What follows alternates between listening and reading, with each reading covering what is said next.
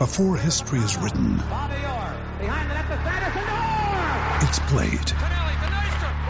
Before it's frozen in time, it's fought one shift at a time. Before it's etched in silver, it's carved in ice. What happens next will last forever.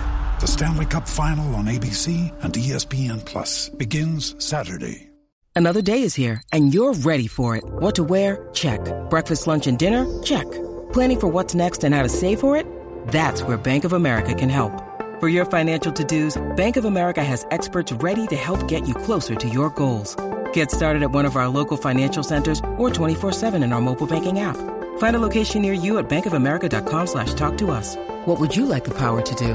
Mobile banking requires downloading the app and is only available for select devices. Message and data rates may apply. Bank of America and a member FDIC.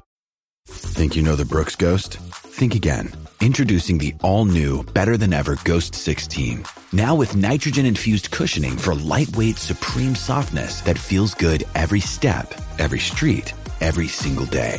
So go ahead, take your daily joyride in the all-new nitrogen-infused Ghost 16. It'll turn your everyday miles into everyday endorphins. Let's run there. Head to brooksrunning.com to learn more.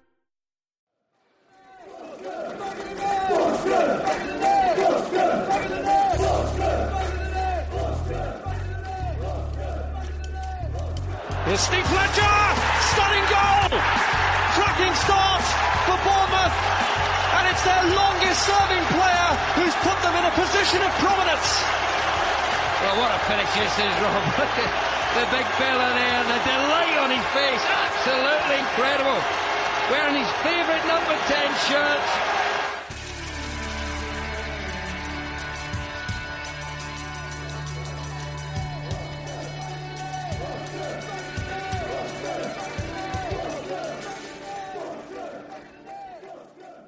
Hola, que tal? And a very warm welcome to another episode of Back of the Net, the AFC Bournemouth podcast with me, Sean Barker. And me, Sam Davis. And I'm glad you said warm welcome, Sean, as this weekend in Bournemouth and Poole, it's been a scorcher. Oh, Sam, let me guess, you guys, for the last couple of days, what you've been down to the beach. I bet you couldn't see the sand because all your towels are out. You're all buying your ice creams. Oh, you enjoy those couple of days of sunshine. Here in New Zealand, yeah, we've had a really good bit of weather, actually. What is it? Seven months now, I think, pretty much, and I'm still in shorts and t shirt. Whatever, stop bragging, Sean. Just because we're Premier League for another year and we gained our first point in what has felt like an eternity, don't get all cocky. Don't get cocky. Wow. You definitely won't want to hear about the incredible interview I put together with the one and only Steve Fletcher. What? Big Fletch? Super Fletch? The legend Fletch? The man I'd most like to have a hug from? Oh, I'd feel so safe. Steve Fletcher is on back of the net. Yes, he is, Sammy. We have an extended interview with the big un on today's show, as well as the usual features you know and love. Wow. Well, I'm not sure I trust you, Sean. Big Fletch on back of the net. I think I'll only believe it as soon as I hear it mentioned on the coming up on back of the net bit. So, coming up on back of the net. No, I lieth not. In this week's episode, we have got my interview with Cherry's hero Steve Fletcher. In this part one, we discuss the playing years of the big man and talk about what it was like signing as a young player to a new club so far from home, the tough first couple of seasons where Fletch would get abuse from home fans telling him to leave, the great escape in 95, which Fletch says changed and made his career. His first and only hat trick 15 years in the making, as well, of course, as that goal against Grimsby. Man, I am looking forward to that. Good work, Sean. I don't think you're going to be able to top that interview. Talk about going out with a bang, but you do realise that next week's show is the end of the season show and not this one, right? I do, Sam, and yes, I can top it off. As next week, Fletch will be back for another chat as we go through part two of the story of his Cherry's life. That time, we then focus on his retirement and non playing years. It cannot be missed. Oh, Well, I'm looking forward to that, just like I'm looking forward to the fan thoughts as we hear your opinions and puns on our weekend draw with the Baggies, as well as deconstructing the game ourselves too. We'll also be catching up with the latest from Dean Court as I don my shirt and tie and head over to the newsroom to bring us the latest goings on with AFC Bournemouth. And as well as this, we've got another supporter profile this week, and today it comes from nine year old Cherries fan Ben Phillips, the voice of the main stand. And if you sit in the family area near the scoreboard, you'll know what I mean.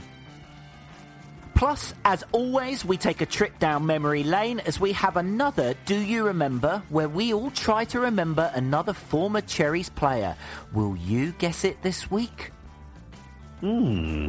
We'll also be previewing our last match of the season on Sunday against the might of Manchester United as Cherries travel to Old Trafford to try to secure what would be our only double of the season. That's right, it's a lot coming up on the show today, but first, bit of uh, housework to go through. I am wearing, of course, the 1998 Wembley home shirt, resplendent with number 10 Fletcher on the back. And Sam, what about you? If you're a regular back of the net listener, you'll probably know what I'm wearing right now, and ding ding ding ding ding, you're right, it's the Cherries home shirt. Ooh, lavender. Sam, you washed it. Good man. Right, let's rewind back to Saturday now as Cherries drew 1 1 with West Brom at Dean Court, and we'll hear your opinions from the game soon. But first, here are the thoughts of Lawrence Mora from Talk Sport.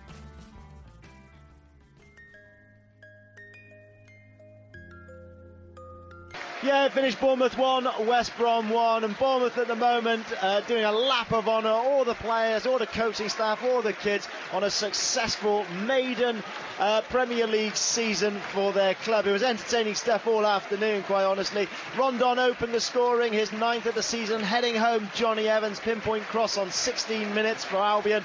And then Albion's Gardner saw his penalty saved just before half time by Boruc. And at that point, there would be little complaints from the home side if they had been 2 0 down. But second half, the Cherries were a different team. Suddenly, that intensity and buzz was back about them. On 82 minutes, they got their reward. Shortly after Eddie Howard shifted his team to three at the back, it was a long throw into the box and accidentally flicked on by Yacob. And there was Matt Ritchie stealing into the back post to head home from a few yards out. We had Dawson smashing the ball against the post in a frenzied finish. And the final game at the Vitality Stadium of a maiden Premier League season ends in a draw. Bournemouth 1, West Brom 1. Hi, it's Dave, aka Paisley Painter. Last game of the season. Bit of a damp squib, really. Army and Pulis turned up, parked the bus for uh, 80 minutes pretty much, got a lucky header.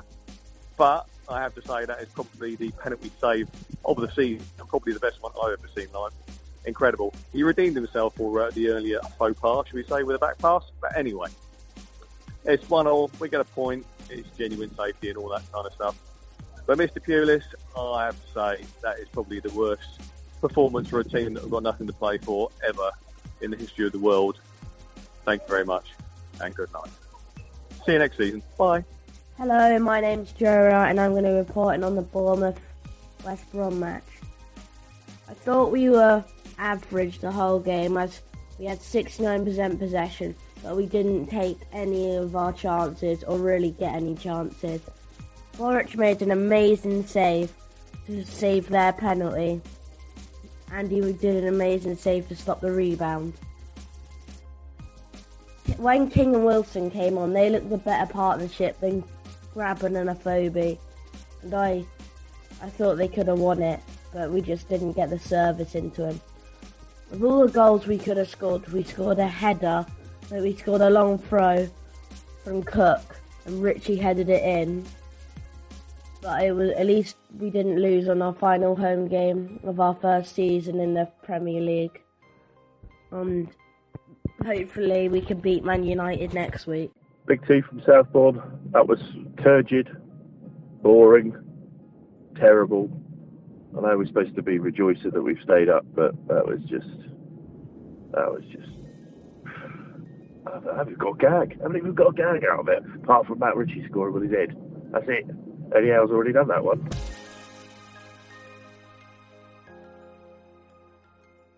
So thank you to Big T, Joe Wright, and also to Paisley Painter, David, for their thoughts on the West Bromwich Albion game. It was a match between two sides safe from relegation, and a mistake from Cherries goalkeeper Artur Boruc was punished when Salomon Rondon headed home in the first half. But then later on, Boruc saved Craig Gardner's penalty before half time, and Matt Ritchie drew the hosts level with a close range header. Craig Dawson for West Brom, he hit the post later on as the Baggies pressed for a winner. However, the game finished 1 all, and the draw meant that Bournemouth ended up without a win in four games, while West Brom's last victory came against Manchester United eight games ago. So, there were four changes ahead of this game, Sean. Were you surprised when the team lineup was announced? Yeah, a little bit. I did think we were going to see Wilson and Afobe get a run out, but instead there were, well, four changes. Afobe came in for Wilson, Stanislas in for Ritchie, Gradel came back in for Pewey, and Grabban came in for King. So the four changes saw Grabban and Afobe up the top. Um, I did find it a little bit odd that Afobe appeared to be playing behind Grabban, with Grabban as the top striker, but maybe this was the experimenting Eddie was talking about. But yeah, I was a little bit surprised by some of the changes made. Yeah, and West Brom started off sort of quite well and put a lot of early pressure on us, didn't they? Yeah, I think obviously they've been watching our previous games, and you know we have been shipping a lot of early goals. And for a Pulis side, they like to score early, and then they like to try and defend. So, in the first couple of minutes, actually, I think first two minutes especially, they were pretty much all over us, and they had that shot which I think was going wide to Boruc's right, and then it hit one of their strikers and almost went in the opposite corner. So they had a chance pretty early on. But what was it, 15, 16 minutes when they hit the back of the net? Yeah, that's right. And uh, that's, well, we've all seen the goal on the highlights, and um, Artur Boruc is taking a little bit of stick for that. But it ended up with a Salomon Rondon header. Uh, the cross was uh, from Jonny Evans, and, it, you know, it was a very good header. But where do you think the mistakes lie with that goal, Sean? Well, I don't necessarily think it lies with Boruc. And it's funny how football's changed because, you know, back in the day, I mean, I've been a goalkeeper a long time, and back in the day, you would have dream of playing short like they do these days. I mean, if you had a defender one on one with a striker, you would never give them the ball. I mean, these days now, especially our team where we, we rely on being confident enough to give it to a player that's got a player on them on the basis of that they can get it past them and we're away. Um, you know, we see it a lot. We play from the back, and we we're trying to draw West Brom out. We know West Brom are going to sit really deep, and they're going to make it really tight and compact. So we have to try at all times to stretch them. Now, if we're starting with the ball on our own six yard line, it's the best place to try and stretch them. So it makes total sense as a goalkeeper, I can tell you it's pretty stressful these days with taking a goal kick. It used to be you put it down, line up, and you pump it to halfway. You've constantly you're looking at well, who do I give it to? And if I give it to him, am I going to have to get it back? And where else do I go to? And where are my options? It's you have to be so quick thinking. So he plays it to Sermon. Sermon gives it back to him, and it's not a great pass back. He immediately is closed down by. Uh, one, possibly two. I think there was two West Brom players. So all he can do is clear it. Now, it wasn't the best clearance in the world. Yes, okay, given it wasn't a great clearance, but he's under pressure and a pressure that is pretty hard to deal with. And it's still, there's plenty of times for us to win that ball back and to stop the ball getting to Rondon's head. You know, we know they're going to be looking for him on the head. And for me, the bigger mistake was giving Jonny Evans so much space and time to control it, take a step, and then whip that cross in. That's the biggest problem I've got. So on 26 minutes, there was Artur Boruc who did manage to save from Craig Gardner. Now, that was um, an assist by Darren Fletcher. I think he had a left footed shot from outside the box, but he got down well for that, Sean, didn't he? Yeah, he did. Uh, Harry Arter got nutmegged, um, and then Gardner, it's a good shot into the bottom corner. Boruc position well, got down early, and yeah, just fingertips to tip it wide. So that was a really, really great save. So we had a corner. Uh, I think it was uh, Charlie Daniel. Uh, sorry, West Brom had a corner. It was Charlie Daniels who conceded it. He um, he made a sort of last ditch challenge, sort of dived in as he did, but he made contact with the ball, um, and then West Brom had a corner. So talk us through that. Ah, yeah. So this is the penalty decision. Yeah. So Daniels has has uh, taken out Lico. A couple of big hits on Lico, actually. Some good tackles from Daniels, but it's a corner. And Tommy Elphick drags the player down. Now, I saw in the paper that Elphick is saying, oh, it happens all the time and it's just a fashion. But for me, when you watch it, like, there's no excuse. He's not looking at the ball. He makes it such an easy decision for the referee. So um, the player's done a run towards the back post. Elphick's turned. He's facing the family stands, got arms both around him. And it's just like, man, it's just a dumb foul. It's a dumb foul in the box. If you, it's like when players go up for headers, and when they're not looking at the ball, it's always a foul because your intention is not to get the ball because you're not looking at it. You know, there's no defensive reason why you take your eyes off the ball like that and put your arms around the player. So for me, it's always going to be a penalty.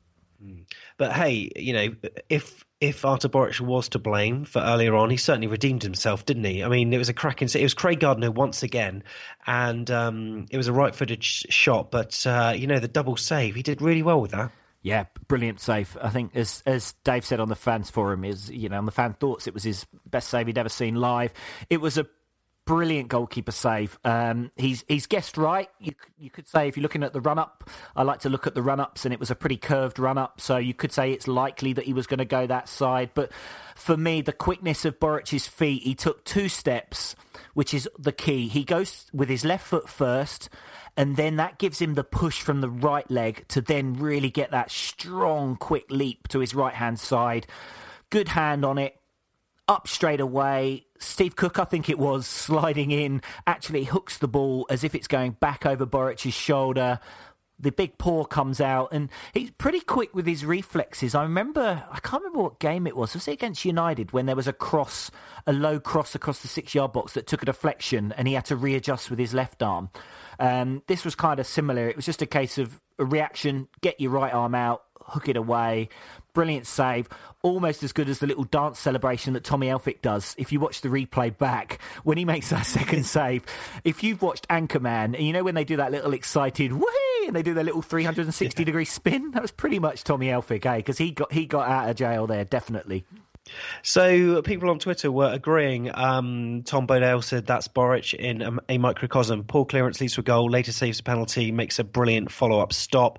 Uh, we also had uh, James on Twitter that said typical Boruc today, bit of a howler, but then a quality save, big pole in our goal. And then Liam Harrison said people loving Boruc's penalty save. Well done, you done your job, but it would be better if you'd done your job more often. Hmm, bit harsh, Liam. So, second half, and not much really of note happened for the first 15 minutes, but on 60 minutes, we saw the introduction of Callum Wilson and Josh King. Yeah, we did. And interesting, the first thing to note was that because Gradel got subbed, and man, he was unhappy. He trudged off the pitch. I don't know if you, you guys noticed this in the stadium, but certainly saw a close up on TV. He trudged off the pitch. Stanislas kind of stood in his in his walk line to try and chest bump him or give him a high five, and he basically just shrugged past him. And then King was ready with his arms out to kind of give him, you know, the old two handed high five type thing to swap places. He kind of shouldered past him, and you actually there's a moment where Stanislas and King both say something to each other, like, "What's his problem?" And yeah, just seemed really unhappy to go off, but. On came Wilson and King, and it totally changed the game. And it was like, you know, when you go to see a, a big band play, right? And you're going to Earls Court or one of these big venues or wherever, or Wembley, and there's the support band, and it's the same stage, it's the same PA, but the sound's just a little bit shit. And yeah. then the main band comes on, and suddenly it's like the sound engineers found the right buttons to press, and you get this incredible sound. It's kind of what it felt like with this game. It's like we'd had the support act for 60 minutes, and then suddenly we make a couple of changes, and it just totally transformed us. I mean, the energy, the speed, the skill, the attacking intent. It was like a totally different team and a totally different game. It certainly was, and even after five minutes, Callum Wilson had a great chance where he was running in uh, to the penalty box on the left side and pulled a shot uh, wide to the right of the post. Um, that was unlucky, but you know the pressure. We started to put more pressure on, and then finally the breakthrough came, and that was around about eighty-two minutes or so, wasn't it? It was, and here's my pun: West Brom Pulis by their own game. Mm. You get it because because for all the fancy football, we score from a long, aimless throw into the box. No real direction on it. There's no real threat. It just bounces down. Ritchie comes in, great bullet header from four yards, but it felt quite nice to to out Pulis. Pulis. Yeah, and Matt Ritchie now has been involved in more Premier League goals than any other Bournemouth player this season. Scored 10. Uh, sorry, he's got 10, so four goals and six assists. So, yeah, West Brom could have won it. They hit the post, but, you know, it came out. And other than that, there wasn't much of note, was there? So, final score was 1 all. I think, to be honest, it was probably the fair result, wouldn't you say? Yeah, probably. Um, yeah, I mean, West Brom made it tough. I thought they might come out and be a little bit more open than they were, but then, yeah, we I guess I should have known who was on the bench for them. But yep, so it wrapped up 1 1. And then, interestingly, on our coverage that we have with our Premier League pass down here in New Zealand, we always get a player interview after the game. And when it came up, it was Artur Boruc that was in there. And I thought, hmm, this is going to be interesting because he seems like he's quite an interesting chap. And he definitely, I mean, you very rarely hear from him in the press. So I was a little bit surprised the club actually put him up for the interview. And it it made for some kind of compelling but slightly uncomfortable viewing because he looked really nervous and he kept looking around and he was answering questions and his English was stuttering a little bit and he couldn't find the words. And then he started to answer a question about, I can't remember, getting back in the game or whatever it was. And then he just kind of said, oh, I'm sorry, I'm, um, my mind's just elsewhere. And the interviewer came back with, Where is your mind? And I said, Uh oh, this is pretty direct. And then he just kind of said, "Oh, it's on, it's on private things." So yeah, and then you hear somebody, I don't know whether it's our press team or whatever, saying, you know, that that's it, and it just kind of ended, and it was just a really odd bit of live TV, and yeah, Boruc just just wasn't comfortable being in that situation, and yeah, I was just a bit surprised he was put up to it, but it was just an odd bit of TV for a couple of minutes. Mm, people on Twitter agreed. Uh, Todd Wild said, "Just seen the Boruc interview, concerning and difficult to watch. Uh, there may, there must be something wrong off the pitch." And then Harry AFCB responded, "Changing room problems." And yeah, it's it's quite interesting. But there was the lap of honour, and yeah, I mean, Boruc was involved in that, and he walked past us, and he even had a photo with my nephew, and he he seemed okay. He seemed, you know, he got his kids, and you know, they went around the pitch, and it seemed okay. Interestingly, um, some fans have been saying that Max Gradel was not there doing the whole post-match lap around the pitch. Whether that's true or not, I you know I can't remember seeing him put it that way. But uh, I don't know whether there's anything sort of going on there. I don't know. Um, one thing I do want to say. Um, is that West Brom's manager Tony Pulis said that he's disappointed. The players work so hard. Bournemouth play the way they play, but they didn't really cause us any problems. I think he's actually dead right in his kind of opinion of the game there because that's absolutely true. But what were your opinions on the game? We always ask for your puns, and we got a few in. So, drum roll, please. Here we go. Robert Murphy said, Pole in the goal goes from zero to hero as super subs put another point in the baggy. Oh, nice ending. Good ending. Yeah, good. Steve Wright said, Cookie delivers a rich tea biscuit for Matt to dunk to end AFCB's losing streak. Yeah. Yeah. Enough said about that, the better. And then Gary Wright, uh, Gaza Wright on Twitter, said, Ron dons a header, but Rich T crumbles Baggy's hopes of a win. Oh, that was better. Hashtag bad puns. You're not wrong there. Yeah, don't give up your day job, chaps. In better news, let's move on now to this week's Do You Remember?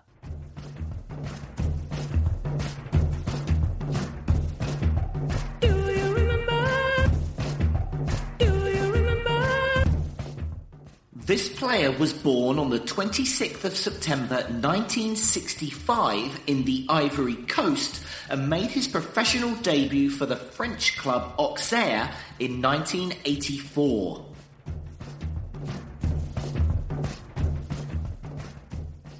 He spent 13 years in the French league with the majority of his time playing for RC Lens scoring 67 goals in 229 games.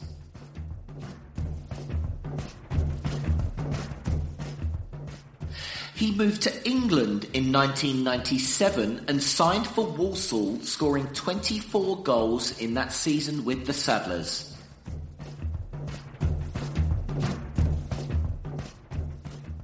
After a short spell with Dundee United, he signed with much fanfare to the Cherries in 1998 for a fee of £100,000.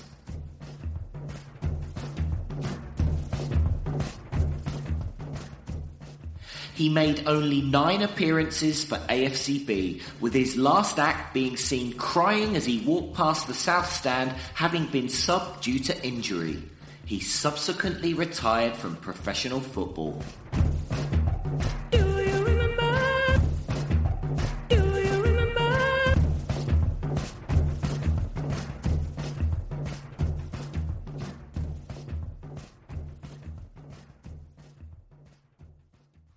Just like each and every week, we like to test your brain. So there you go, Cherries fan. Do you remember? And as a guinea pig, let's test on Sam. I'm pretty sure I know this one, Sean. I'm pretty sure I do. After your performance last week, Sam, I must admit I made it a little bit easier just for your benefit only. But yeah, it was with that last clue. It was a sad, sad occasion. I remember as he trudged off behind the net and the old South Stand crying. But we will give you the answer to "Do you remember?" at the end of the show. So if you don't know it yet, or if you're not sure, we'll put you out your misery at the end. Well, earlier on, we had some quite terrible puns from the match review, so let's see if Sean can do any better in this week's AFC Bournemouth Club News. Disclaimer no promises.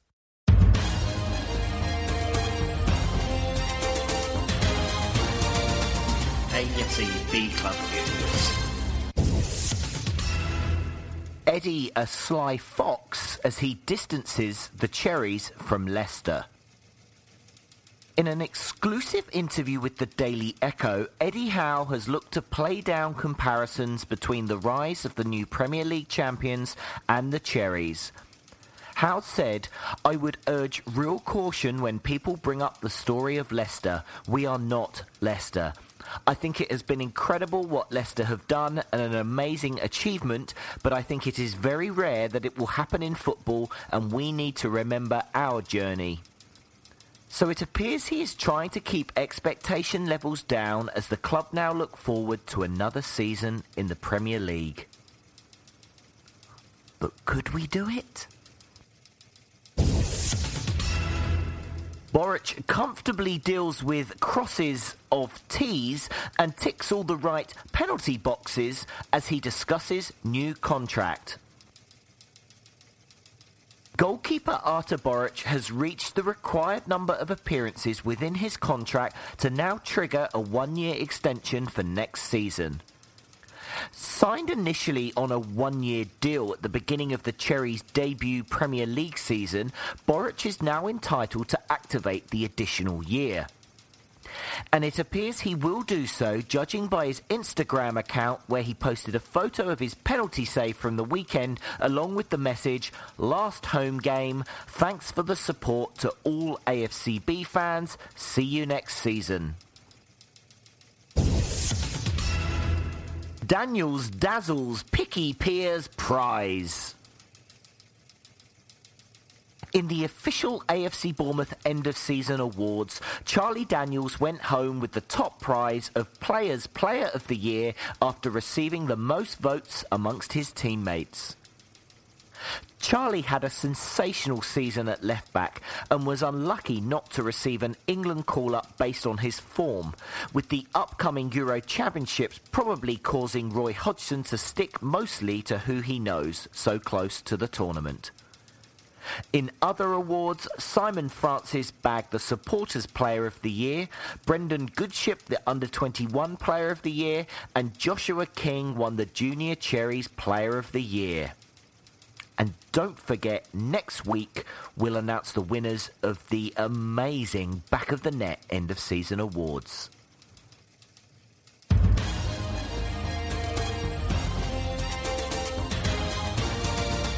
AFCB Club News. Hi, my name's Klaus Jorgens, and you're listening to Back of the Net. Supporter profile. What is your name? Ben Phillips. Where do you live? Northbourne in Bournemouth. First Bournemouth game attended. Hartlepool United in 2010 or 2009. Favourite player of all time? Steve Fletcher from saving Bournemouth with that fantastic goal and saving us from going kaput.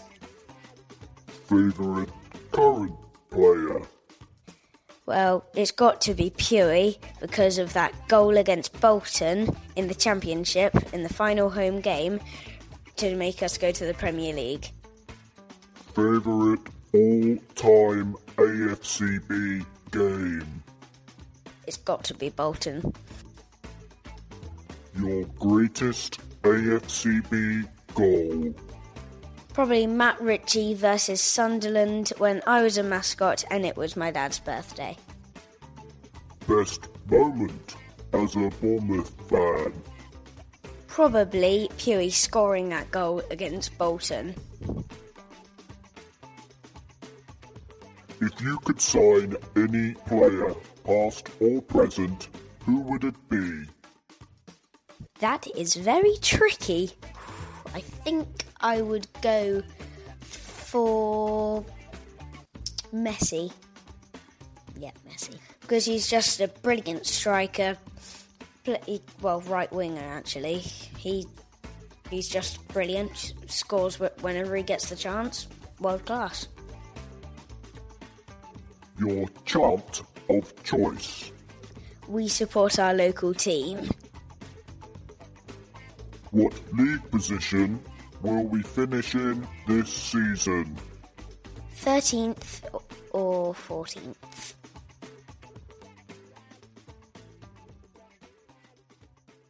Thank you to this week's supporter profile, Ben Phillips, who is at nine years old, is the second youngest supporter profile we've ever had on the show. I know that's right, listener. Don't forget, Liam Goodfield was 16 months old just a few weeks back when he was on the uh, supporter profile. But yeah, great to get a bit more youth on the show. Brought the average age of our supporter profiles down by probably a considerable amount. Yep, and before that we had the club news, and Sean, you cracked out a few, but the one that caught my eye was Boruc comfortably deals with the crosses of T's and ticks all the right penalty boxes as he discusses a new contract. That was wordy, Sean, but I tell you what, I like that. Did that take you long? Look, sometimes you know like as peter jackson just down the road here some things take you know a long time to make them a good time look at lord of the rings look at the hobbit well no look at lord of the rings you know so same with some of my puns but yeah that's that's another great effort thanks so I still can't believe that we've got Big Fletch on the show. 24 years at the club.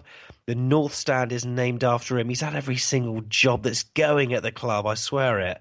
But here it is. This is part one of our interview with Steve Fletcher, and here we're going to be focusing on his playing years at AFC Bournemouth. The big interview. The big interview. This is the big interview. Fletch, thanks very much for being on Back of the Net. My pleasure, mate. Thanks for having me. Hey, so look, we're going to go straight back to the early years to start with, uh, because we've got listeners around the world, some of which are new newer fans, so maybe know about your goal at Grimsby, but maybe not the the, the whole story. So, you signed for us for thirty thousand pounds back in nineteen ninety two by Tony Pulis, and you were an eighteen year old. Now, other than the sunshine, warm weather, and beaches, what was it that made you sign for Bournemouth and leave Hartlepool behind and the cold north of England? Well, from I'm from Hartlepool, so isn't that enough already? it's um, it's cold in Hartlepool, so the warm weather was a good, advantage. Um, I remember the day; it was the 22nd of July, 1992. Um, I went into pre-season training. We are halfway through uh, in my hometown club, Hartlepool, where I started off as a youth team player and then uh, progressed into the youth team, got offered a professional contract. So it was in my second year as a professional, and the manager um, who had taken over at the beginning of that season. Alan Murray, he took over from the, the late great Cyril Knowles, uh, ex-Tottenham player, legend at Tottenham, um, who's a, obviously, if it wasn't for him, I wouldn't have, you know, had a chance in professional football because he he gave me my opportunity. Unfortunately, he died of a, a brain, brain tumor. It was horrendous, and you know, I didn't I didn't quite see eye to eye, eye to eye with the new manager. Or he didn't really, or I didn't really fit in his plans. So I got the call into his office. Um, as, I can recall, I mean, I'm going back 24 years, but I got the call in his office just before we were about to go off pre-season training. Uh, he sat me down and said, "Look, I've had a call from Tony Pulis. Obviously, I didn't know who Tony Pulis was. Because obviously, football wasn't communicated like it is around the country, never mind worldwide now. Um, he said he's the manager of Bournemouth. He just took over from Harry Redknapp. Um, and I was like, oh, we played them in the last game of the previous season and we beat them 1 0. And then it clicked that I had a decent game. And he obviously liked the look of me, knowing he was taking over from Harry Redknapp, who was going on to be assistant manager at West Ham. And Tony had put a bid in of £30,000. The manager at Hartlepool, Alan Murray, said, well, look, I'm prepared to let you go. Uh, you're going to find it tough here. Um, being third choice striker you know, I was only 18, so I wasn't too worried. I mean, there's not many first choice, choice strikers around the country even now who are at 18 years of age. But he did say to me, look, he said, if you go down and, you, and you're not happy with it, he said, come back, you, your contract here is still in place and you can battle for your position. So I phoned my father, and obviously no, more, no mobile phones back in them days, so from the landline of the football club and said, uh, do you fancy a trip? He said, yeah, well, we're going Middlesbrough, Newcastle, which is obviously half an hour away. I said, uh, no, we're going to Bournemouth and um, we got our finger on the map, started in the northeast of the country and worked our way down, and right at the bottom of the country there's Bournemouth. So off we went, six hours, seven hours in the car. Um, Tony Pulis, the manager, had strategically told me to come in via the West Cliff, and anyone who's been to Bournemouth knows the West Cliff's a beautiful part where you come in along along the seafront and you see all the beautiful sights and the 11 mile beach. So he's very clever. Um, and uh, it was a beautiful summer's day, like say, July the 22nd. And I remember looking at my father thinking, I don't think I'll be going back to Hartlepool. Um, this was like being in the Costa del Sol in Spain. It was it was amazing, and um, he put me in the best hotel in Bournemouth, which was the Royal Bath, right on the front on the on, on the promenade. Uh, once again, very clever from Tony, and um, we met him the next day. Um, he even told us to go to a beautiful restaurant, which he'd had laid on for us, and all free of charge. So, you know, it was all mounting up to, for me to obviously say yes to him. Uh, he was doing his very best anyway. And I met him the next day, he made me feel very welcome and and I signed for Bournemouth and back up I went on the M1, which is the big motorway from uh, in England, and back up to my to my uh, my mother, who hadn't even a clue that I'd signed because, like I say, there's no mobile phones back in those days, and we had to stop off at the service station, uh, as we call them, on the motorway, and put the money in the phone box, phone my mum and say, um, I've signed for Bournemouth, to which she burst out in tears. She couldn't believe she was going to lose her son, her only son, 20, well, I was 19 years of age. And not only that, I was obviously moving from one end of the country to the other. And, you know, I'm mindful, you know, where you are in New Zealand. And, yeah, but England's a very small country. But still, when you move 350 mile away, when you're a hometown lad, it's quite daunting. I mean, it's quite common these days, but back in the day, you know, 24 years ago, it was very unheard of for a player to move from one end of the country to another to a football team. So, yes, it was very daunting, very difficult. Um, and the very next day, I packed my stuff and back down I was, and I, I drove myself, which was difficult in itself because I'd only passed my driving test about a year before, and to go the full length of the country. And there was no sat nav back in the day. I'm making it sound like it's the 1930s here, but there was nothing like that. I had to follow a map and instructions and. Um, stop off and phone my father, like I say, from the service station just to make sure I was going the right way. And it was, it was difficult, it was tough. I moved in with a family, um, a local family who looked after me for for three months before I found another family. And eventually, a year and a half later, I got my own little place with my agent. Um, who had a place in Bournemouth. I met someone who was an agent, and he had a little a garage on the end of his house, which he converted into a flat, and I lived there for a few years. So yeah, times were hard. You know, I'd been from you know, almost like a, a mother's boy living at home, obviously still independent, but you know, relying on my parents to there you go, deal with life and get on with it almost. When you were with the first squad and were with the playing with the boys, were there any players in particular that kind of helped you settle in? Yeah, the way I, played alongside a striker who went on to sign for Norwich for big money, who was called Efan Ekoku. Um, he went on for, to play international as well. Um, he helped me a lot. Um, he guided me. Um, I had other players around me who were quite young. We had a player we had called Neil Masters who went on to sign for Wolverhampton Wanderers for four hundred thousand pound. He was he was close by in digs, so we always used to hang out, hang around. Another lad called Keith Rowland who went on to play for West Ham. Um, yeah, so we had a good little bunch of younger pros who were like what we call first and second year pros at the age of like 18, 19. Um, and we all used to hang around and, and they helped me through a, a lot of times. And, and, I could rely on the senior players. Um, I'd go and speak to them, but you know, it's not easy when you're 19 years of age. And I know a lot of young lads now who are 18, 19 and got a lot of front, very confident and, and cocky in some respects. But back in the day, I was taught to, you know, nod my head, shake my head at the right times, say my pleases and thank yous, and, and get on with it and just be quiet. Um, and that's the way it was. It, and uh, it wasn't easy to always approach senior players like it is now. Um, it was only when I really needed help I would go to them. But but in general, everyone was great to me. You know, I look back and think I could have easily, you know, thrown in the towel and went back to Hartlepool, but um, I was determined to stick it out, and there was a lot of people that stuck by me and helped me through a bit of a sticky patch in my first couple of years.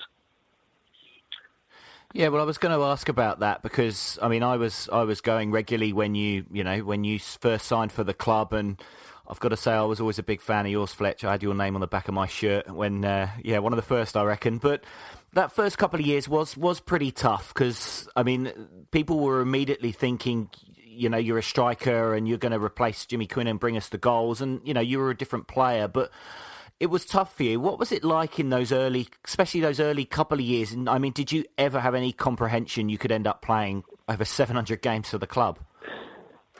Well, you know, you don't. You take one game at a time, and you can't even see past the next season. Um, I know I'd signed a three-year contract, but it doesn't really mean anything in football. If you're not wanted, you you won't last. And it's ironic, really, because we, we're playing West Brom tomorrow, and it's Tony Pulis as the manager and by the local paper, the Daily Echo in Bournemouth, they've just asked me to do an article. I've spoke about exactly the same thing: how Tony uh, bought me and uh, and how he looked after me and nurtured me, um, and the fact that I was brought in to replace Jimmy Quinn as such. Well, I was in the supporters' eyes, but Jimmy Quinn was a, a very mature, experienced, thirty-year-old striker who who you know has who's had a great career in the lower leagues um, and bang goals into fun. I was more of a target man who'd only played a handful of games for my local club, Hartlepool, in the two years I'd had as a professional.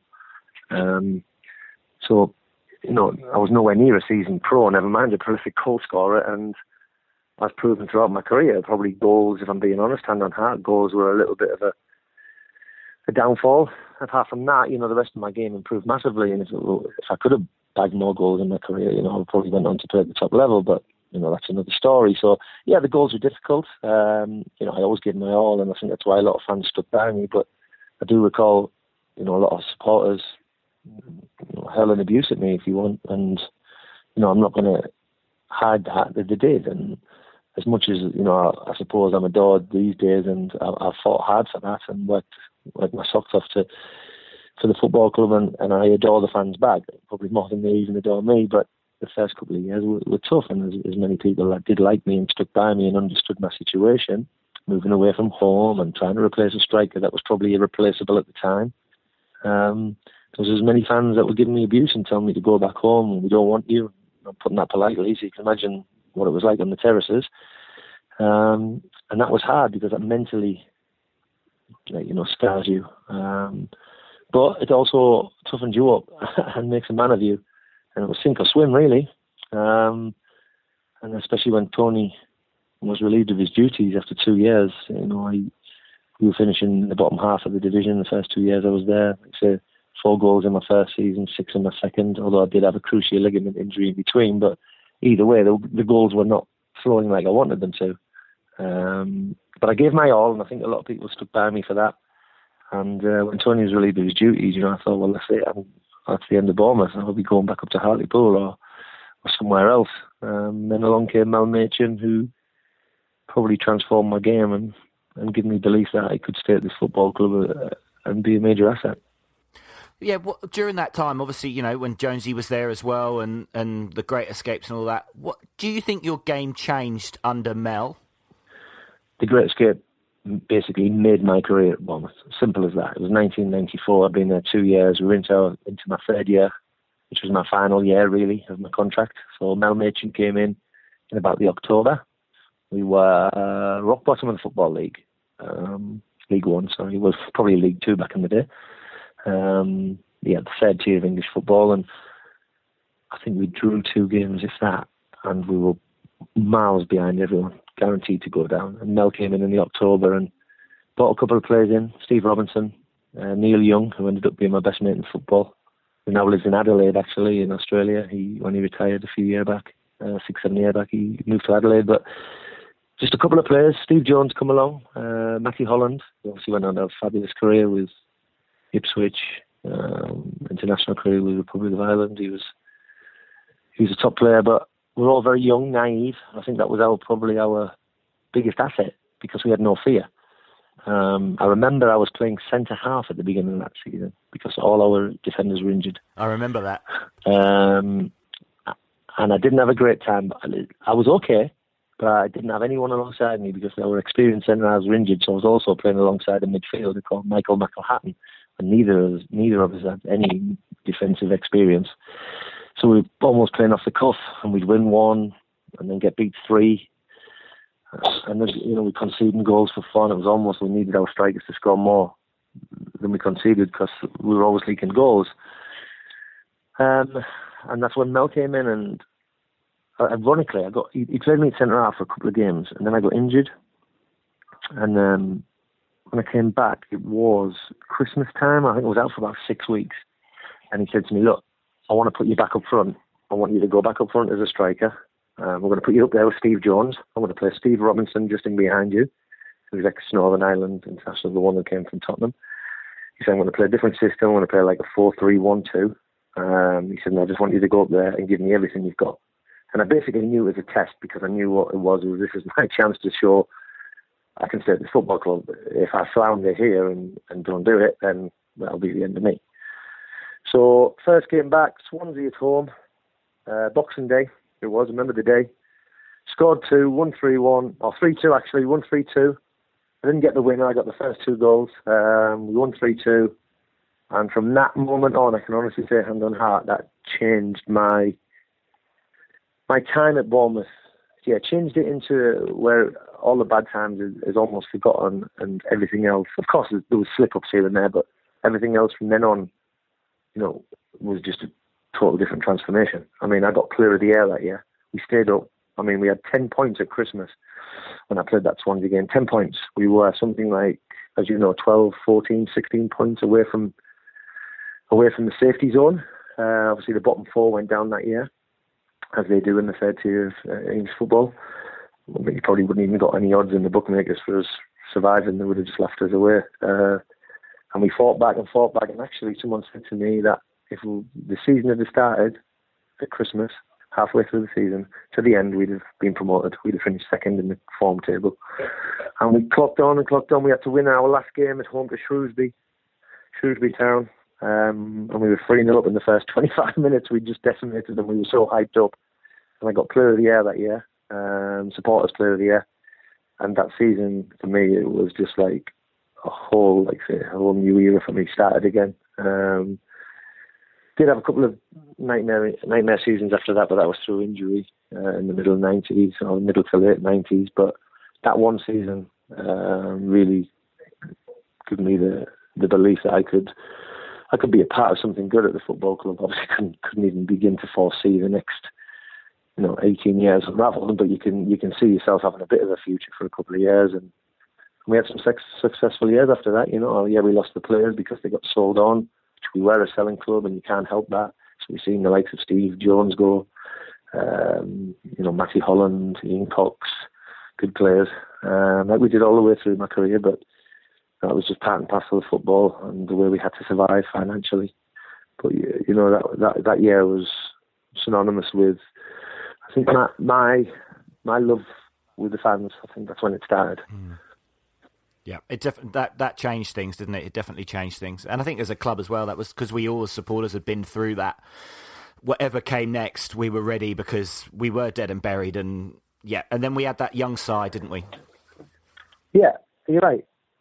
You did, and I think because everyone give their all, yeah, the results were great, but everybody, we because we give our all, that's what supporters want at the end of the day. I remember a supporter come up to me and said, Fletch, I don't give a monkeys if you don't score any goals this season.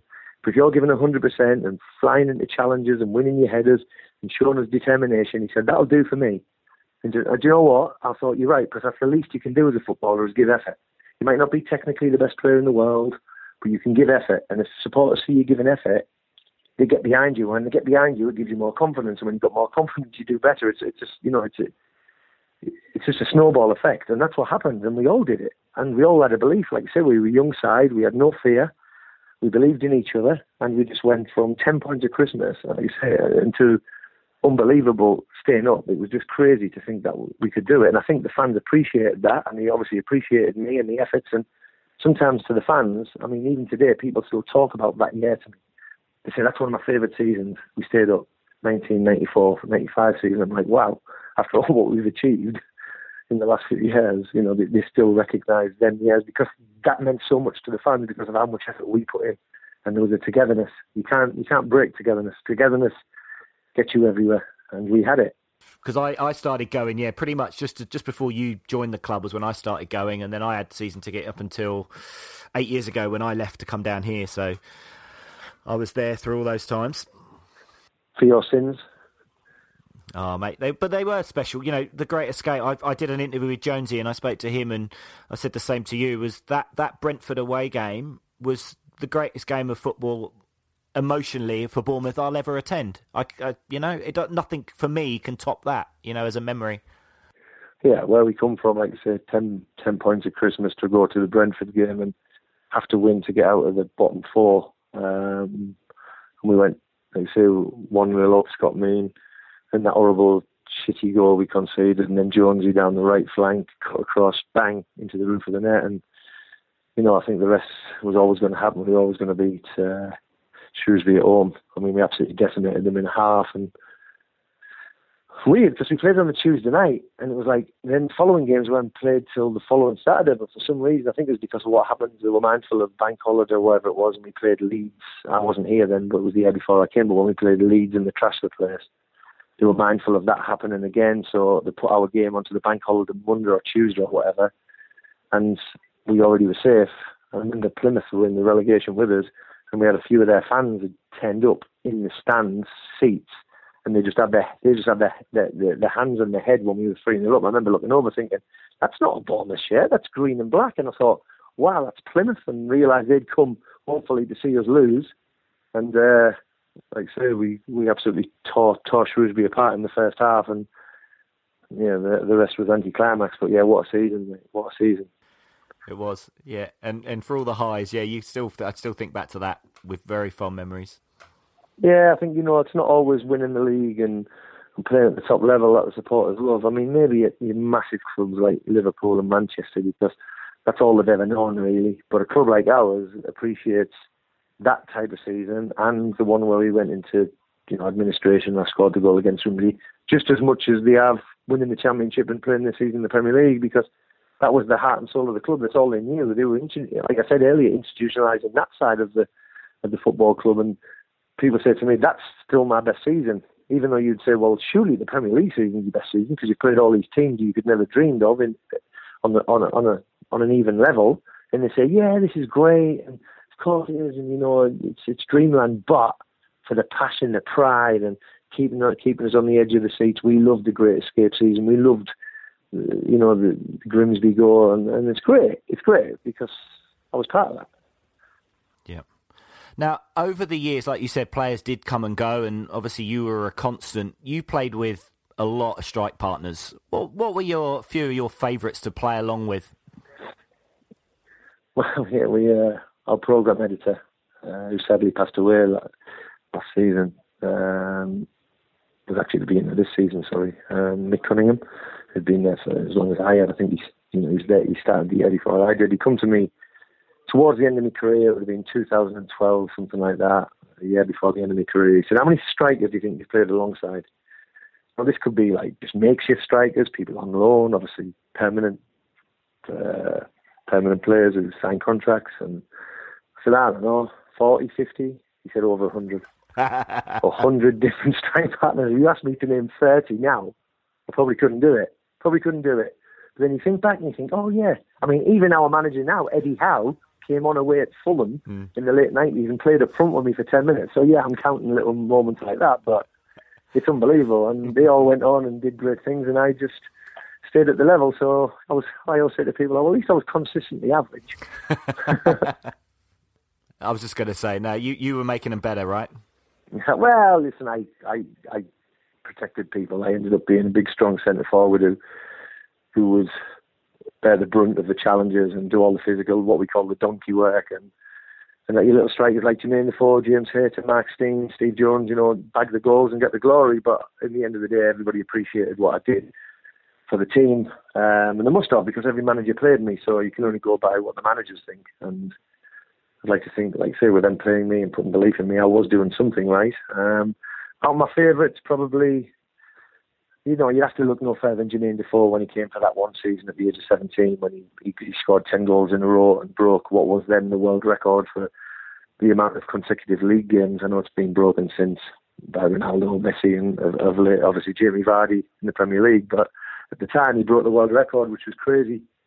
Um, to be part of that, I used to just flick the ball on and he would beat three players, stick it in the top corner, and I would claim an assist, which is crazy. But he was he was um, he was a different animal to what we were used to. But I loved playing with James Hayter. James Hayter. Not many people mention him to me when they say about the great strikers I played with. They all say Efan you know, Steve Cotterill, Steve Jones, Mark Stein, and obviously Jermaine, and, and later on Brett Pitman. But James was very unselfish. You know, I would have to turn round and chase the full back because James would already be doing it we were so almost telepathic. Every time I flicked the ball on, you know, nine times out of ten it would fall to James, and that's not just by luck or by chance. That's because he knew where I was going to, you know, flick the ball on or head it down to, and you know, I probably supplied a hell of a lot of his goals. And I need him to score because if he scores from my flick on, it makes me look good as well. You know, as an assist, and it's a partnership. And I love James, and we never had a bad word to say each other off the pitch. I can't remember us ever falling out or having a crossword. Um, and for the four or five years I played with James Hayter, I loved every moment. I was so happy when James was on the on the team sheet every week. But I did, like I said, I've named a few. You know, Mark Stein, Steve Jones, uh, Steve Cotterill, I think I've named some great strikers. I played with Brett Pitman toward the end of my career. Um, I had some good times, some really good times, um, with some very good strikers who played at a, much higher level than I ever did. So, talking about goals, Fletch, I just want to talk about your goals yeah. for a moment. Well, that won't last long. Now, what was better, scoring that volley in the playoff final at the Millennium Stadium or finally scoring your hat trick after 15 years against Brentford on New Year's Day? The goal against Grimsby, which you didn't mention. but the, the, but I just want to talk about I want to talk about that hat trick because we had you know in the stands I think there was I looked up I think there were nine times when you'd got two and I can remember those games where we're all singing Fletcher's on a hat trick and the the celebration when you finally did it. That was such a big deal. Yeah, it was. I mean, listen, I mentioned Grimsby because obviously the significance of the goal and what it meant to the football club. And but you know, scoring at the Millennium Stadium, everybody wants to score in the playoff final, get the first goal, a lovely sweet volley, which was very unusual of me to do that, and run off to my parents and my wife and my children who were up in the stadium, and the Sky Sports cameras were on them, and it was just great. I mean, we won the game, we got promoted that was amazing. You can't take that away from me. That'll live with me forever. I've got the signed shirt by all the players from that season with my medal and all the pictures round it. You know, all shot as I scored the goal and running away and celebrating. So that's a memory that'll live with me forever and still gets brought up to this day. Um, the hat trick, different because obviously it's only a league game. There's not the euphoria of your whole season depending on obviously the, the Cardiff Millennium Stadium game in the playoffs. But it's something that really haunted me for. It was 2005. It was January the first, 2005. We were playing Brentford. So I obviously had a career of already about a career of 16 years. Um, you know, 13 at Bournemouth, and not got a hat trick. I'd scored a brace, which is obviously his two goals, on, like you say, nine, ten occasions, and probably I think majority of them I'd scored them by half time, which Mm. you know give me 45 minutes to get that third goal. But it never happened, and, and it was a brunt. I was the brunt of the jokes among the players, and in a nice way. So even when even in training, when I'd scored two goals, someone would shout around, "Well, Fletcher won't get third because he can never get a hat trick." we play silly games on the coach, and I'd go 2 0 up, and I'd go, nah, Fletcher's going to bottle it, he won't get his hat trick. And it was just a, a bit of a in house joke. So when it finally came along, um, you can imagine the relief and the euphoria from the fans. And I remember because six minutes in, Wade Elliott had a shot, keeper parried it, I, slid, sli- uh, I slid in with my left foot, smashed it home. And I went over to the halfway line, like you do for kick-off. Um, somebody shouted from the east stand, because I obviously stand right next to the touchline being a striker, shouted, hat trick today, Fletch. Um, and I turned around and I said, yeah, I've said that many times. Um, I remember it to this day. And just laughed it off. Well, five minutes later, Wade Elliott went down the wing again, putting the cross to the back stick. I've got to dive in there like Superman. Buried it in the bottom corner. And now I'm thinking, oh, wow, we're like 12 minutes into the game. I've got two goals. Hey, I have now got not only 45 minutes, I've got 80 minutes to get my hat trick. And I'm thinking now it's playing on my mind, and everybody's like roaring me on when I get back to halfway line this time. Not one, but hundreds of people are going, "Come on, Fletch, you can do it, you can do it." I think everybody was just willing me to do it.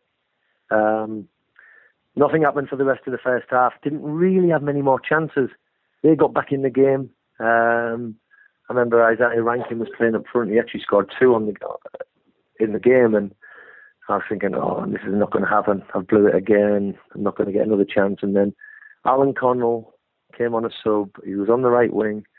We were up for a set piece. It got cleared away. He picked the ball up on the right wing, and he slung in a high looping cross, which gave me enough time, obviously because I'm quite a slow runner, give me enough time to uh, make my way towards the penalty spot, and I rose above everybody and headed it down, and it skidded off the greasy surface because it was a wet day and into the bottom corner past the keeper Nelson, who was in goal for Brentford, and I just ran shirt off towards the fans and straight to them fans who had been willing me on, and I, uh, and you know, they just all jumped on me, all the players jumped on me, and I mean, you get a yellow card for taking your shirt off. I think the ref couldn't believe his eyes. He didn't even give me a yellow card. He was surprised that I got a hat trick. So it was an amazing day. Um, I got all the boys to sign the ball, and I've still got it in my little bar, which I have a bar like stroke memorabilia room in my house, and it takes pride of place in, in its little case, see-through case, perspex case. Um, Brentford, you know, Bournemouth three, Brentford two, 2005, first ever hat trick. Um, and it was amazing, yeah. And it never happened again after that. One and done. One done. That's the end of that. You only have to do it once anyway. Surely once is enough for any man. Now, Fletch, look, we haven't got we haven't got the time, unfortunately, to talk about all 700 games because I'd, I'd love to just talk for your whole career. But I want to also touch on kind of after you'd finished. You know, we we you know the stories about the Grimsby goal and you coming back. We've heard time and time and again, and, and it's a great story. But I imagine, of course, this year now we're in the Premier League. You've probably had to tell that tale probably more than you have done the last few years, right? Well, Sky Sports, our local Sky Sports, which is obviously national around the world, they did a big documentary on us. Um, straight away, the first thing they mentioned was the Grimsby goal, so I did a piece on that. Then NBC Sports in America came over. I mean, that's viewed by millions and millions.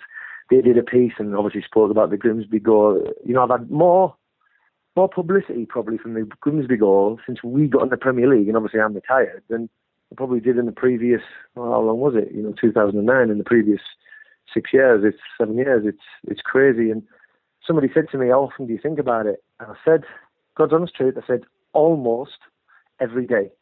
And I said, "That's impossible." I said, "It's not." I said, "Because somebody will mention it to me. I could be shopping in the supermarket, putting petrol in the car, walking down the street, walking the dogs, out with my family, out having a few drinks in a pub, wherever I am." Ironically speaking to you today mentioning it, somebody will bring up the Grimsby goal and mention it because they said that was the catalyst for everything that's happened for this football club. Because if I hadn't scored that goal and we got relegated out of the football league, uh, we'd have we'd gone into liquidation. We'd have had to start from 10, 12 leagues below, and we probably wouldn't have a football club. And even our manager Eddie Howe's admitted that. So, you know, scoring the goal 10 minutes from time is the most important goal not only in my career but in the club's history and it's lovely because obviously I never played Championship, never mind Premier League, but to be recognised as the person who maybe instigated this or that goal um, and a small little catalyst of well of what we've become. Um, it's lovely because obviously that's my little my little bit of limelight, and I'm going to cling on to it. I have to cling on to it because you know I'm an ex-footballer, and you you you cling to your memories, you do, and especially the good ones, and that was a great one.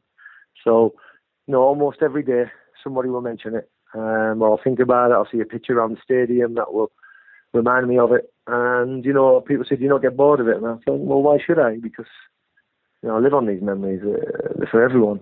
for everyone, not just me, my family, the supporters, and um, like I say, since we got in the Premier League, it's all people have talked about, and I've had my little bit of limelight this season, which is very, very nice.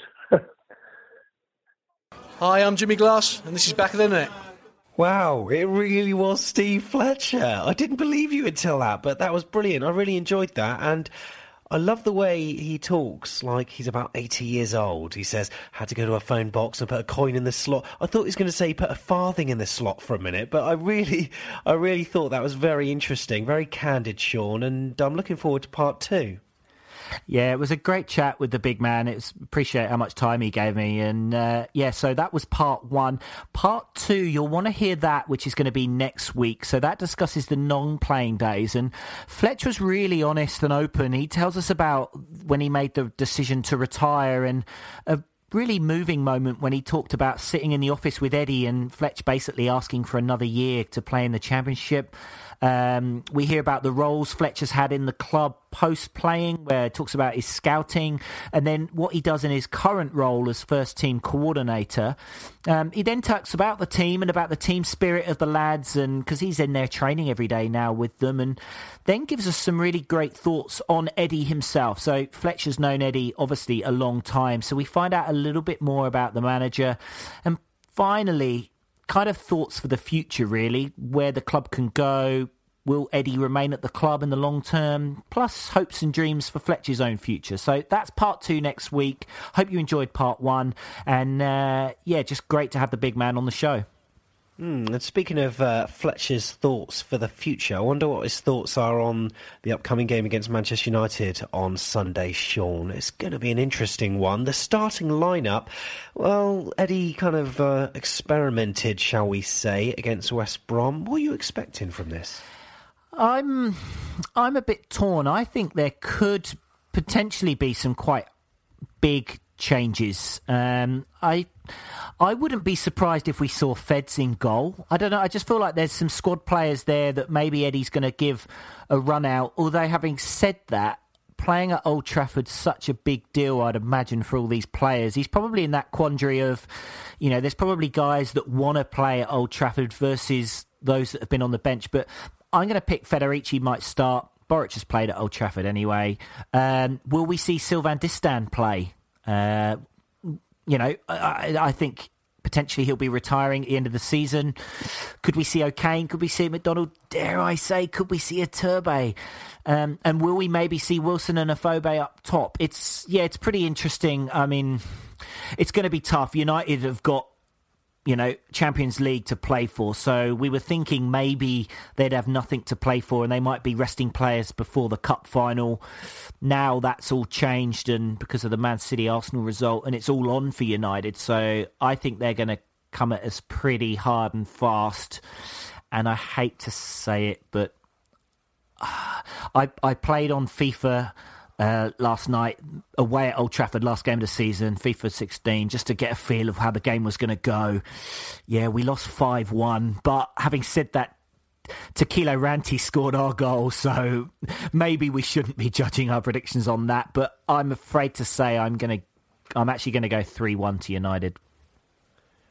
Ooh, well, depending on when you're listening, Man United are playing tonight, or maybe if you're listening on Wednesday, they played yesterday, but they're up against West Ham at Upton Park in the last match. And I know that uh, Martial is a doubt. He uh, withdrew from Saturday's win at Norwich that Man United had due to a tight hamstring. Uh, sidelined by an ankle injury. Fellaini's banned. Uh, Daley Blind and Marcus Rashford could be recalled. So I think, you know Oh, It's going to be an interesting one. Manchester City and Man United basically vying for fourth place. They've got something to play for, yes, but a little romantic part of me feels that there's AFC Bournemouth have got something more to give this season. I don't think it's quite finished yet. I can see a 1 0 Bournemouth win, Sean. Oh, oh, I'd love it. I'd love it. I'd love it, love it, love it. Yes, yes. I hope I am horribly wrong. Sam, I hope you are spot on. Hi, this is Gary Chapman, the bloke who stands in the back of the North Stand shouting, Up the cherries! You're listening to Back of the Net. Well, we're nearly done for another episode of Back of the Net, but before we go, I want to smash this week's Do You Remember out of the park right now. Now, Sean, some brilliant clues, but it was after the third one where I thought, right, I've got this. Can I can I just go ahead and say it? Go on then. What do you think? I don't know how to pronounce his surname properly. This may be a clue. Roger Boli. Yes, Sammy. Roger Yes. Boli is the correct answer, and it was so exciting when we signed him. I remember because it was like it was like an actual real signing. It was a real player. It wasn't a player that we had to go and you know look through some book to find dust it off. Who's, which, which youth team did this guy get released from? It was he was a proper, totally legit striker, and he lasted what at nine games, and yeah, oh well. I'll always remember that game where he um, he didn't last very long, but he cried, and yeah, so much hope with that guy. I mean, he he knocked him in for fun for Walsall, but oh, anyway, that was a long, long time ago, wasn't it? We've we've, moved on since then. We definitely have, Sam. Now, thanks for all the support you've given the show uh, to date. We really do appreciate it, whether you've been tweeting us, Facebook messaging us, or sending us emails. Ah, actually, like Big T sent me an email after his asparagus rant last week to say he's heading up to the Man United away game because it's his uh, stag weekend. And so he's urging all fans to bring here fresh asparagus it can all be thrown on the pitch. A bit like the late 80s when it was celery. So, yeah, good luck with that. And uh, if you do see a rogue piece of asparagus on the hallowed turf of the Theatre of Dreams, you'll know it's from Big T. But other than those kind of emails, we've also had some great ones just saying that they're really enjoying the show. So thank you. And we do urge you, please do tell your friends about the show because we'd like to get a few more listeners. Uh, that would be great. And maybe tell your family as well. Give Granny a call. Say, Granny, is an iPhone 6. Download, put back of the net, get it on the phone, get listening. And uh, that would be awesome. But thanks as ever for all your support. Yeah, fantastic. Thank you very much. Well, next week, as well as part two of our Steve Fletcher interview, we'll also be announcing the winners of the Back of the Net Awards. And there is going to be also the draw for the exclusive Money Can't Buy Eddie Had a Dream t shirt. Now, soon you will be able to buy the t-shirt because on afcbpodcast.com you'll be able to grab the t-shirt in our cherries store. Now the store is not only here to make sure you remain fully clothed in beautiful gear but also the proceeds will also go to help this very podcast. So do take a look round about the end of the week. Exciting times sean. Yep, really exciting and can't wait to see all you guys looking awesome in your back of the net t shirt. Now, that is it for the show. Sammy's gone. It may be, what, midnight in the UK, but Sam's still enjoying that scorching UK weather. So he's down the beach, got his towel out already, ready for tomorrow. For me, another day here in New Zealand. Oh, just go and look at some mountains for a while. Thanks for listening. Do subscribe to the show through your phone app if you can. And we'll be back next week for another episode of Back of the Net, the AFC Bournemouth podcast.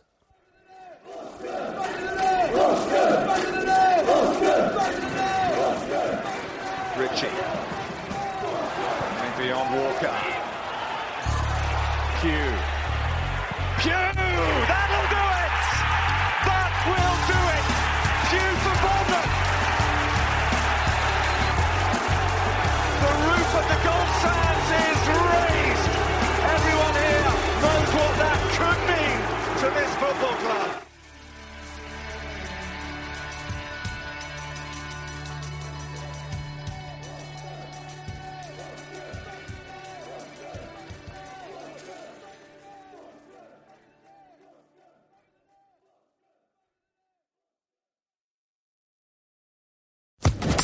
Social Podcast Network. It's time for today's Lucky Land horoscope with Victoria Cash. Life's gotten mundane, so shake up the daily routine and be adventurous with a trip to Lucky Land. You know what they say. Your chance to win starts with a spin. So go to LuckyLandSlots.com to play over 100 social casino-style games for free for your chance to redeem some serious prizes. Get lucky today at LuckyLandSlots.com. Available to players in the U.S., excluding Washington and Michigan. No purchase necessary. VGW Group. Void where prohibited by law. 18 plus. Terms and conditions apply.